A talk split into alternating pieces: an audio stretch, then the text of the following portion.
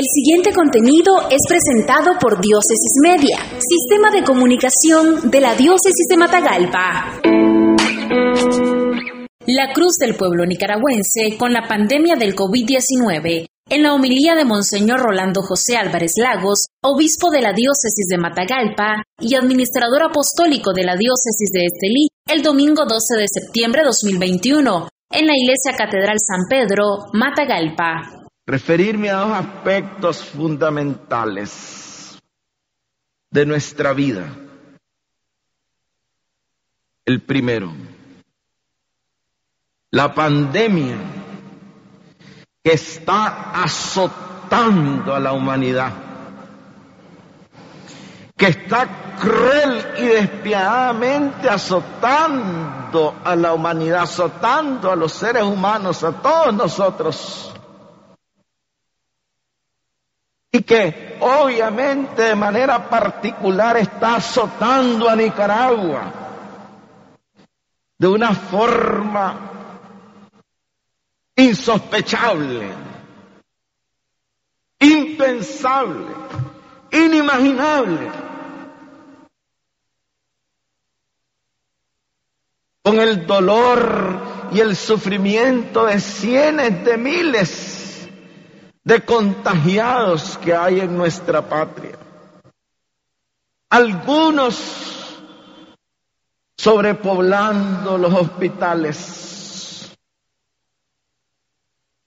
y otros tantos padeciendo en el anonimato y en el silencio de sus hogares y todos padeciendo también la soledad, el silencio, el silencio de la cruz, el silencio de la cruz que traspasa el corazón de verse impotentes, incapaces ante este virus terrible, traicionero y mortal.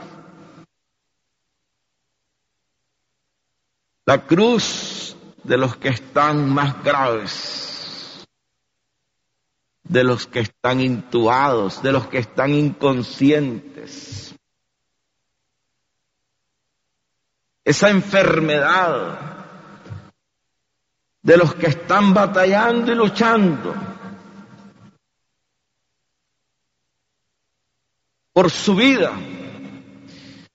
Y algunos luchando y batallando con la muerte. Y la enfermedad que padecen los que no están tan graves, pero todos aislados de sus seres amados. Las familias que se ven igualmente impotentes, incapaces de hacer algo o algo más de lo que quisieran. Los amigos, todos los que también sentimos la impotencia de hacer algo o algo más de lo que quisiéramos. El dolor de las familias que no le pueden dar el último adiós como desearan y como se debe al que ha partido por esta pandemia. Esta pandemia, hermanos, no es voluntad de Dios. No es voluntad de Dios. Esta pandemia es producto de la, del mal uso de la libertad humana del mal uso que ha hecho la humanidad de su libertad.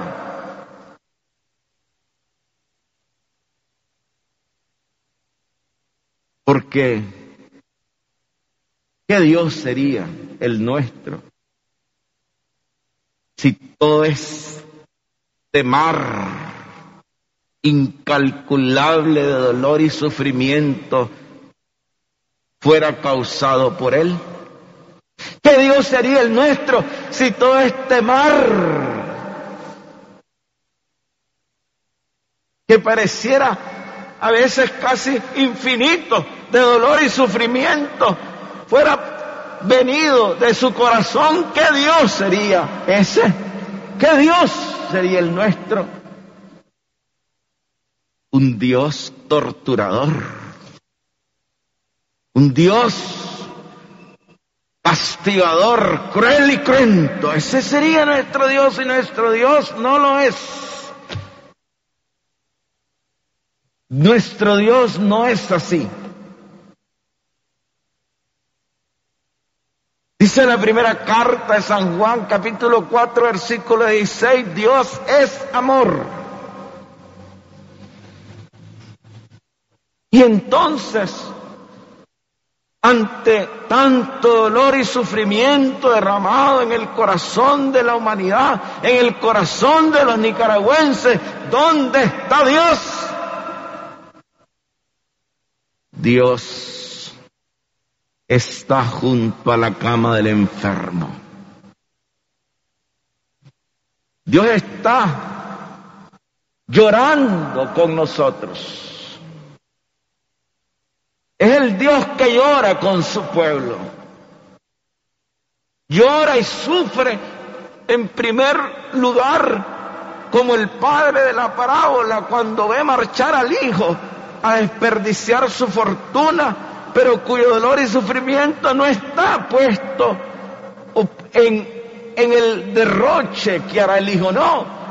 El dolor y el sufrimiento del padre está en que ve marchar al hijo respetándole su libertad, aunque sepa que el hijo se encamina al abismo. Dios sufre ante nuestra libertad mal utilizada. Es lo único ante lo cual Dios ha querido declararse impotente ante nuestra libertad. Nuestra libertad es lo único ante lo cual Dios no puede hacer uso de su omnipotencia, sino que podríamos hablar de la gran debilidad de Dios después de su amor por nosotros el respeto sagrado que tiene de nuestra libertad. Y ahí está el primer llanto, el primer dolor y el primer sufrimiento de nuestro Padre. Y el segundo es llorar con nosotros. Nunca nos abandona. No nos juzga no nos señala, no nos condena, no. Después llora con nosotros, está al pie de la cruz, llorando con el enfermo. Dios también, Dios también, hermanos, y no es esta una alegoría, no. No es esta una palabra de literatura, no, no lo es. Dios también necesita el intubamiento cuando el enfermo necesita intubarse. Ahí está Dios intubado con él. Ahí está Dios con esa máscara de oxígeno. Ahí está Dios necesitando 15 litros de oxígeno. Ahí está Dios con su saturación en 78, en 83, en 90. Ahí está Dios necesitando del personal de salud. Dios está en una cama, en el hospital o en la casa, en la ciudad o en la montaña. Ahí está Dios en la soledad y en el aislamiento. Ahí está Dios también con el virus. Ahí está Dios padeciendo con cada uno de los que padecen. Ahí está Dios con la familia. Es un miembro más de la familia que llora la partida de su ser amado. Que llora el vacío de no haberse despedido del ser amado.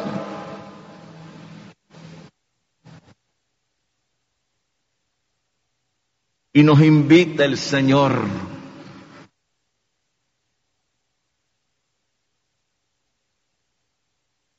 a ofrecer ese dolor como un acto de amor. Y cuando la familia, cuando el enfermo, cuando el contagiado ofrece ese dolor, ese sufrimiento como un acto de amor al Padre. Hermanos amados, el Padre toma ese sufrimiento, ese mar incalculable y lo asocia a la cruz y al dolor de Cristo. Y en ese momento lo que, lo que comenzó siendo producto del mal uso de nuestra libertad, en ese momento se convierte en un acto redentor, en un acto corredentor, redentor con la redención única de Cristo.